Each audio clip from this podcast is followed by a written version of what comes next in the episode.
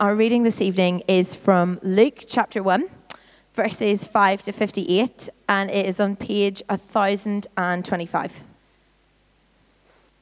In the time of Herod, king of Judea, there was a priest named Zechariah who belonged to the priestly division of Abijah. His wife Elizabeth was also a descendant of Aaron.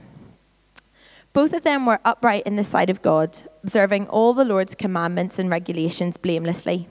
But they had no children, because Elizabeth was barren, and they were both well on in years.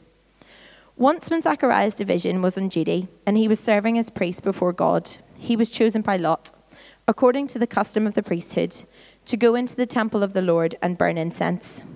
And when the time for the burning of incense came, all the assembled worshippers were praying outside. Then an angel of the Lord appeared to him, standing at the right side of the altar of incense. When Zacharias saw him, he was startled and was gripped with fear. But the angel said to him, Do not be afraid, Zechariah. Your prayer has been heard. Your wife Elizabeth will bear you a son, and you are to give him the name John. He will be a joy and delight to you, and many will rejoice because of his birth, for he will be great in the sight of the Lord. He is never to take wine or other fermented drink, and he will be filled with the Holy Spirit, even from birth. Many of the people of Israel will he bring back to the Lord their God. And he will go on before the Lord in the spirit and power of Elijah to turn the hearts of the fathers to their children, and the disobedient to the wisdom of the righteous, to make ready a people prepared for the Lord. Zechariah asked the angel, How can I be sure of this? I am an old man, and my wife is well on in years. The angel answered, I am Gabriel. I stand in the presence of God, and I've been sent to speak to you and to tell you this good news. And now you will be silent and not able to speak until the day this happens, because you did not believe my words, which will come true at their proper time. Meanwhile, the people were waiting for Zechariah and wondering why he stayed so long in the temple. When he came out, he could not speak to them. They realized he had seen a vision in the temple, for he kept making signs to them, but remained unable to speak. When his time of service was completed, he returned home after this, his wife Elizabeth became pregnant and for five months remained in seclusion. The Lord has done this for me, she said. In these days, he has shown his favor and taken away my disgrace among the people. In the sixth month, God sent the angel Gabriel to Nazareth, a town in Galilee, to a virgin pledged to be married to a man named Joseph, a descendant of David. The virgin's name was Mary. The angel went to her and said, Greetings, you who are highly favored. The Lord is with you. Mary was greatly troubled at his words and wondered what kind of greeting this might be. But the angel said to her, Do not be afraid, Mary. You have found favor with God. You will be with child and give birth to a son, and you are to give him the name Jesus. He will be great and will be called the Son of the Most High. The Lord God will give him the throne of his father David, and he will reign over the house of Jacob forever. His kingdom will never end. How will this be? Mary asked the angel, since I am a virgin. The angel answered, The Holy Spirit will come upon you, and the power of the Most High will overshadow you. So the Holy One to be born will be called the Son of God. Even Elizabeth, your relative, is going to have a child in her old age, and she who was said to be barren is in her sixth month, for nothing is impossible with God. I am the Lord's servant, Mary answered. May it be to me as you have said. Then the angel left her. At that time, Mary got ready and hurried to a town in the hill country of Judea where she entered Zechariah's home and greeted Elizabeth. When Elizabeth heard Mary's greeting, the baby leaped in her womb, and Elizabeth was filled with the Holy Spirit. In a loud voice, she exclaimed, Blessed are you among women, and blessed is the child you will bear. But why am I so favored that the mother of my Lord should come to me? As soon as the sound of your greeting reached my ears, the baby in my womb leaped for joy. Blessed is she who has believed that what the Lord has said to her will be accomplished. And Mary said, My soul glorifies the Lord, and my spirit rejoices in God my Saviour. For he has been mindful of the state of the, hum- of the humble state of his servant. From now on, all generations will call me blessed. For the mighty one has done great things for me. Holy is his name. His mercy extends to those who fear him from generation to generation. He has performed mighty deeds with his arm. He has scattered those who are proud in their innermost thoughts. He has brought down rulers from their thrones, but has lifted up the humble. He has filled the hungry with good things, but has sent the rich away empty. He has helped his servant Israel, remembering to be merciful to Abraham and his descendants forever, even as he said to our fathers. Mary stayed with Elizabeth for about three months and then returned home. When it was time for Elizabeth to have her baby, she gave birth to a son. Her neighbors and relatives heard that the Lord had shown her great mercy, and they shared her joy. Well, wonderful to be with you this evening. Um, what fun it is to uh, celebrate those baptisms. And uh, yes, as, as, as, I said before, I'm, my name's Stuart, and um, I'm the associate vicar here and head of the student ministry. Um, and you're really, really welcome. This evening, we're going to be asking a really simple question, which is um, what would it look like to let God get involved in your life? What would it look like to let God get involved in your life? What it look like to say yes to Jesus? Or if you've already said yes to Jesus in some way, What it look like to let Him have more space in your life, as Flo was talking about? To say yes to Jesus.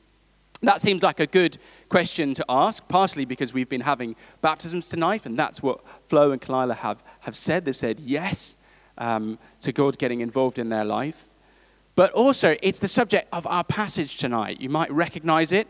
Uh, it's one of uh, the sort of Christmas readings and I hate to break it to you, but Christmas is coming. I saw an article on Facebook today that um, the Coca Cola truck might even come within a 40 minute drive of Cambridge. So, uh, you know, Christmas is on its way. And we have our, uh, our carol services coming up before the end of term. So if you want a good carol service, come along here. Christmas is coming. And we often read these, these, these passages at the beginning of Luke's gospel as we come up to Christmas. Um, but often when we read them, we focus on Jesus, and that, that's a very sensible thing to do. Um, but in these evening uh, services, we have been uh, asking a different question. We've been looking at life from odd angles. And we've been seeing what we can learn about life and learn about God from taking the vantage point of some of the people in our passages. And today we're going to be looking at, uh, we're going to be looking at Elizabeth and Mary. And we're going to be seeing what Luke has to say about how life changes, about what happens when we let God into our lives. So, why don't we just pray uh, before we begin, and then we'll dive into to the passage. Lord, we thank you for this evening. We thank you for the celebrations. We thank you for the word um, we have here, the witness about you, Lord Jesus, in front of us. And we pray that you be with me and be with us as we hear from your word this evening. Open our hearts, we pray. Amen. So, what would it look like to let God get involved in your life? What would it look like to say yes to Jesus? Well, I just want to pick up on two big themes, two things that Luke has to say to us about this from these two stories.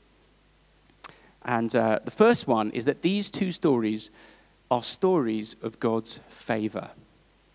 They're stories of God's favor. Favor is a key word in our passage. You know, I didn't notice it at first, but as I read and reread these stories, the word favor just keeps coming up. When Elizabeth realizes she's pregnant, she declares, that's verse 25, God has shown his favor to me and taken my disgrace away. When the angel comes to Mary, he says to her, verse 28, Greetings, you who are highly favored you have found favor with God. And it comes several other places as well. And once you pick up the theme, once you realize uh, this, you begin to look at the passage in a new way, and you begin to see the whole, fla- the whole uh, passage is bursting with the flavor of favor. There's joy all around. The angel comes to Zechariah. Zechariah is terrified, but the angel says to him, I have good news for you good news that will bring joy and delight not only to you, but to many others as well. Elizabeth bumps into her cousin Mary, and the first thing she says to her is that you are blessed. You are blessed. And then she says, and I am favored that I, that, that I am, am even in your presence. Mary begins her song. It's a song of joy. She begins it with the words, My soul glorifies the Lord, my spirit rejoices in God. And wherever we look in this passage, it has the, the flavor of God's favor. God is just pouring out his goodness. This is a key theme of the first few chapters of Luke's gospel. He really doesn't want us to miss it. He's got layer upon layer of amazing and complicated things to say to us, but this is right at the heart of it. He wants us not to miss that the coming of Jesus brings God's favor, not only into these two women's lives, but also into many, many others as well. God gets involved in their lives. They say yes to Him, He gets involved in their lives, and it brings, quite literally, new life. It brings joy and rejoicing. It brings honor where there was previously disgrace. It brings blessing and it brings mercy, it brings singing. Why, why do I mention this? Why do I, I just pick this theme out, out of many others that we could have picked out? I think it's just really important to know because when I talk to people uh, uh, about Jesus, talk to them about the possibility of God getting involved in their life, so often people say to me, you know, or they give the impression that they, they really just don't want God involved in their life because they have this sneaking suspicion that he's out to get them. The seeking suspicion that at least if he's not out to get them, that he will ruin all the fun if he came close into their lives. A bit like a, a porter coming to shut down a party in a college room when there were only three people gathered there sharing one JD and Coke. It's like, come on, you know, a little bit of fun. Or it's like my smug, over health conscious family friend telling me that I shouldn't barbecue things because it's carcinogenic. I'm like, come on, just give me some joy here. Just let me enjoy my barbecue.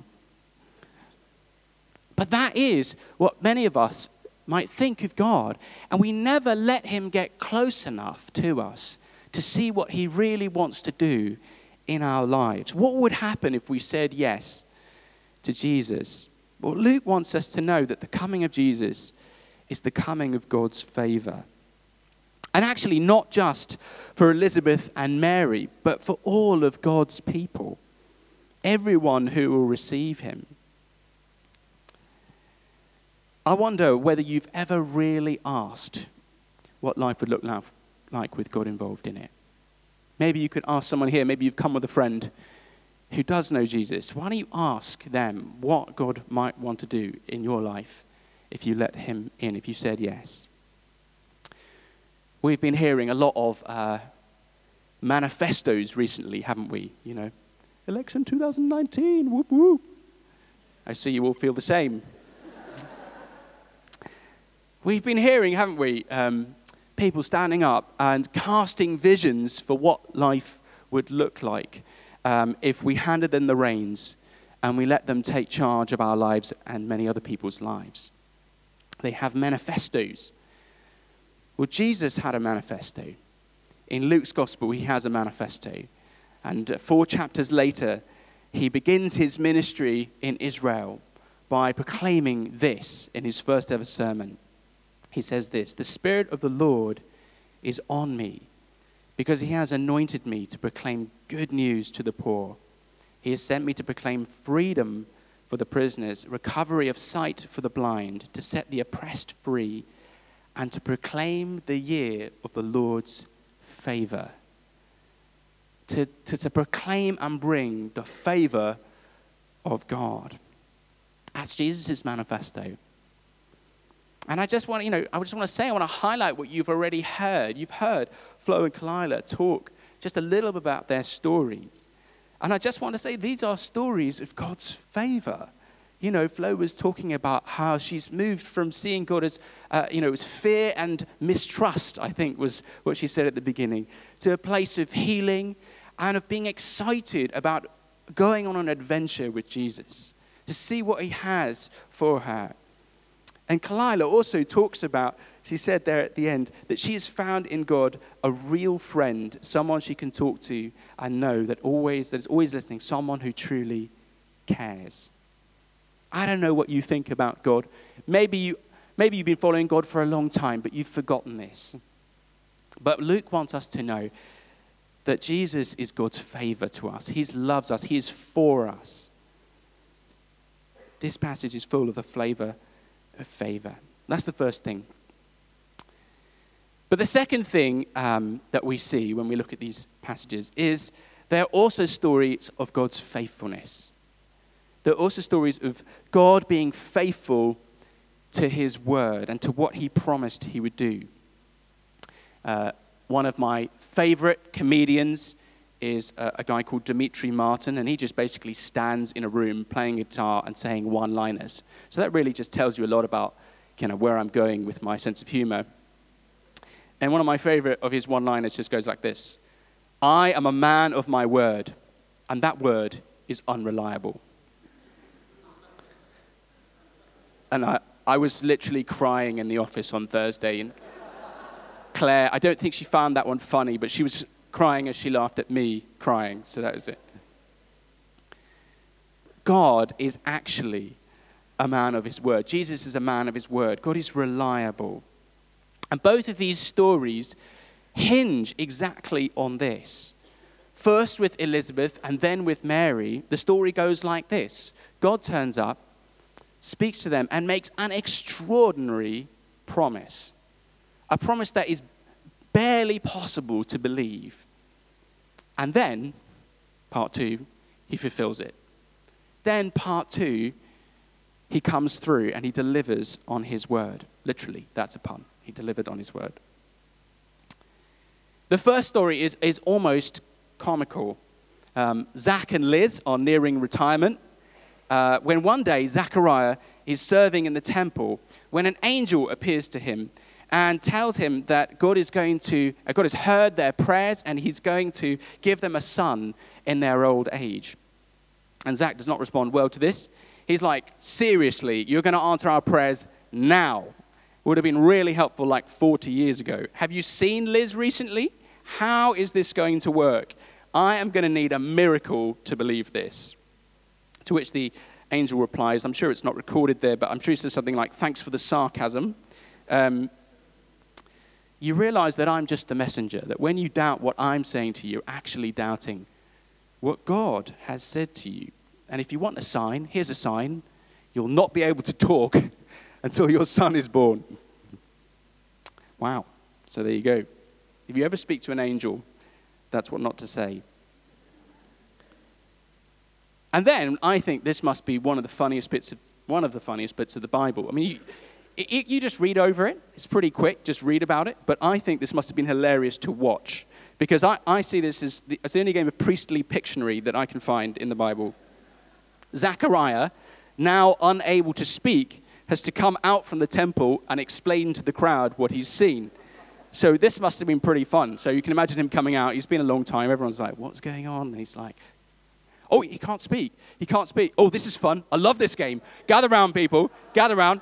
Okay, all right, okay. What is it? Is it a book? Is it a book? Is it a book? Is it film? It's a film? No, no. It's a vi- it's a vision. Genre is a vision. Fantastic. Two words. Two words. First word, rub. No. Uh, cut. No. Uh, saw. Yes, saw. Fantastic. First word. Second word. Second word. Pigeon.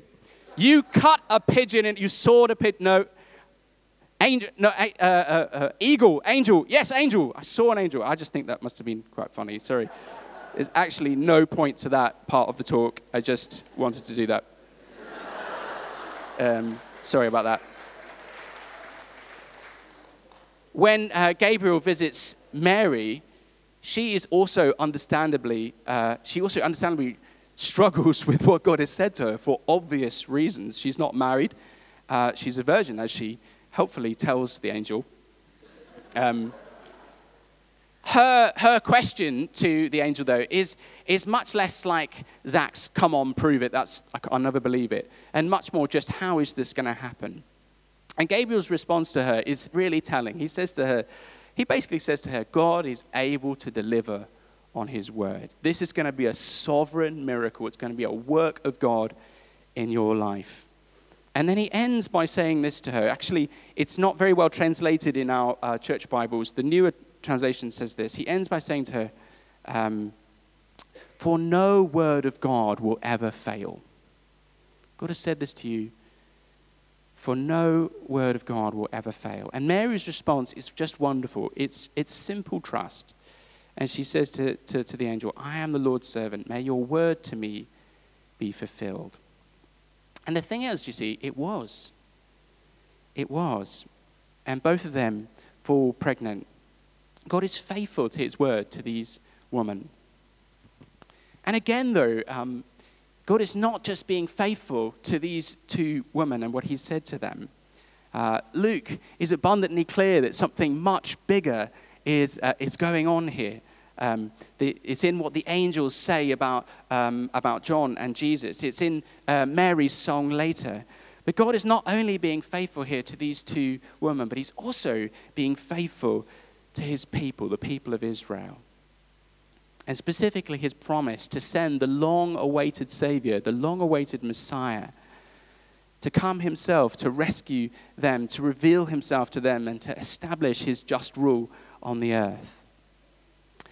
And you know, I find this remarkable that Luke just picks out this point and he makes it almost one of his themes of these first, these first few chapters. Luke wasn't a Jew, he was a Greek, and he was probably writing to Greek people. And it's remarkable he chooses to, to, to, to go on and on about the fact that God is being faithful to his people here. But he wants us to get it. He wants us to see that God is a God who fulfills his word. Jesus didn't come out of nowhere. He is God fulfilling his promises.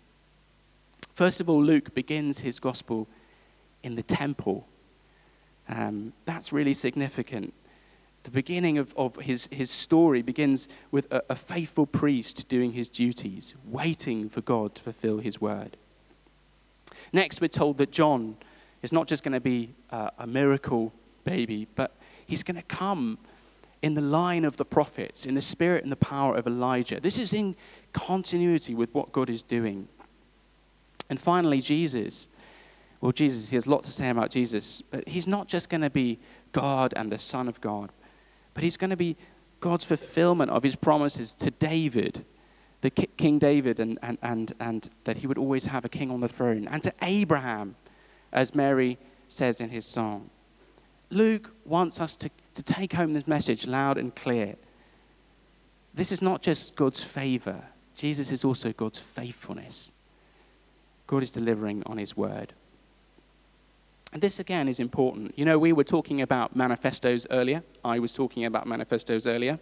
Um, and many people are promising many things to us, aren't they? You know, many amazing things. We've, you know, 20,000 police officers, a fully funded NHS, a smooth Brexit, no Brexit, something else about Brexit, free broadband, 30 million trees, 60 million trees. Where are they going to put the trees? But anyway. The thing is, though, isn't it? It's one thing to promise things, especially before you get elected, and it's, a, it's another thing to deliver on it.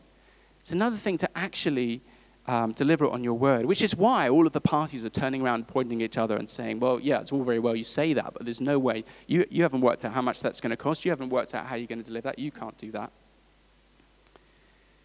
But God is faithful. He's able to deliver on his word. He did for Elizabeth, he did for Mary, and he will for us too. If you do take the time to read um, one of the Gospels, one of the stories of Jesus' life, maybe Luke, you'll hear Jesus making some extraordinary promises. Just three I'm going to pick out. He says, Come to me, all of you who are weary and burdened, and I will give you rest. He promises us soul rest in a world that's running ragged.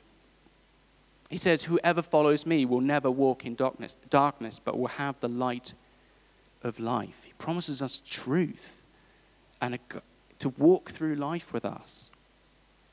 Maybe one of his biggest promises is this I am the resurrection and the life. The one who believes in me will live, even though they die. Promises to be able to walk us through death and to the other side.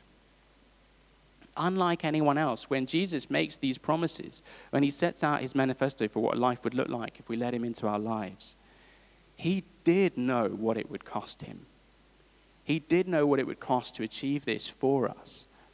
He knew from the beginning of his ministry that it would cost him everything, even his own life on a cross. It would cost him uh, everything to bring us this life and forgiveness and favor and acceptance with God. But he did it. And he rose from the dead to prove that He has the power to deliver on our promises. I wish I could give another talk on Jesus rising from the dead. But it, it, it just says so much about His ability and His desire to come through and pour favor upon us. You know, God is still at work today being faithful. Those promises I've just mentioned, he is, he is good for. He is good for those promises. But He's still speaking and delivering on His promise, just like He did to Mary and Elizabeth. I could tell you the story of how God spoke to me about coming back here to work at HT, even when there wasn't a job. And then how God delivered, and within a week, a job just came from nowhere. That, uh, there's more miracle to that than I've mentioned. Um, or I could tell you about a friend who felt God clearly tell him uh, to go and take a job leading a church that couldn't afford to pay him. And he agreed and he followed what he felt God was saying to him. And a hundred thousand pounds in cash was left in a bin bag outside his door. It was in the national papers. So extraordinary. I could tell you about another friend of mine who was walking down by the river when he felt God say to him, You need to go and tap the person uh, uh, ahead of you on the shoulder and say, um, God loves you. I just want to let you know. I feel like he said to me that you're about to go and commit suicide and you need to know that God loves you. And he did it. And when he spoke to the guy, the guy initially said, No, that's not me. But then, after 100 meters down the road, he, he said, That is me. And he pulled a rope out of his bag and said, I was going. Thank you for being obedient. And I'm sure among us, we have so many stories of God speaking and being faithful. What would it look like to let God into your life? Have you ever really asked that question? Or maybe you have, but you still feel that there's part, maybe He's spoken to you recently or you feel He's calling you deeper and you're afraid of saying yes, go for it. So, where do we stand in all of this? Elizabeth, Elizabeth uh, gets the punchline, she gets the star line in the film, uh, and it comes in verse 45. And it's very simple. She says this Blessed is she who has believed what the Lord has said to her would be accomplished. Blessed is she who has believed what the Lord has said to her would be accomplished.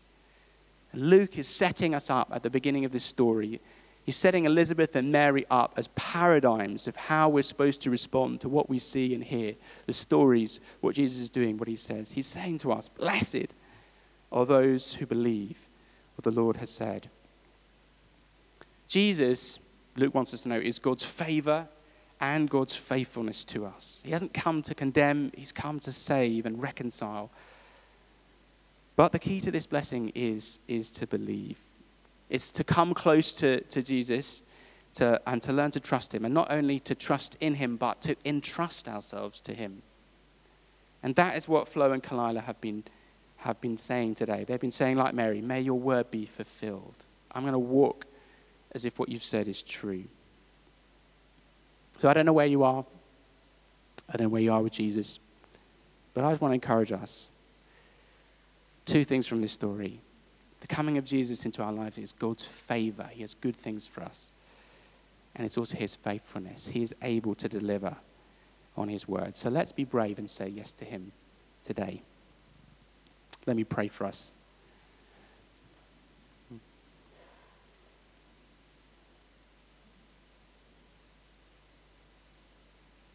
Lord, we thank you for this amazing example that Elizabeth and Mary set us. And we see the challenge that they must have faced, even the confusion as you broke into their lives. But we thank you for the way that they said yes to you. We thank you for the way that through that you brought your favor and your life to the world. And we ask that you would teach us the same heart as Mary and Elizabeth. And you teach us the courage to let you come close. And we pray that as we do that, we would see an outbreak of your favor in our lives and in this church and in this city. Thank you that you are good, Lord Jesus. Amen.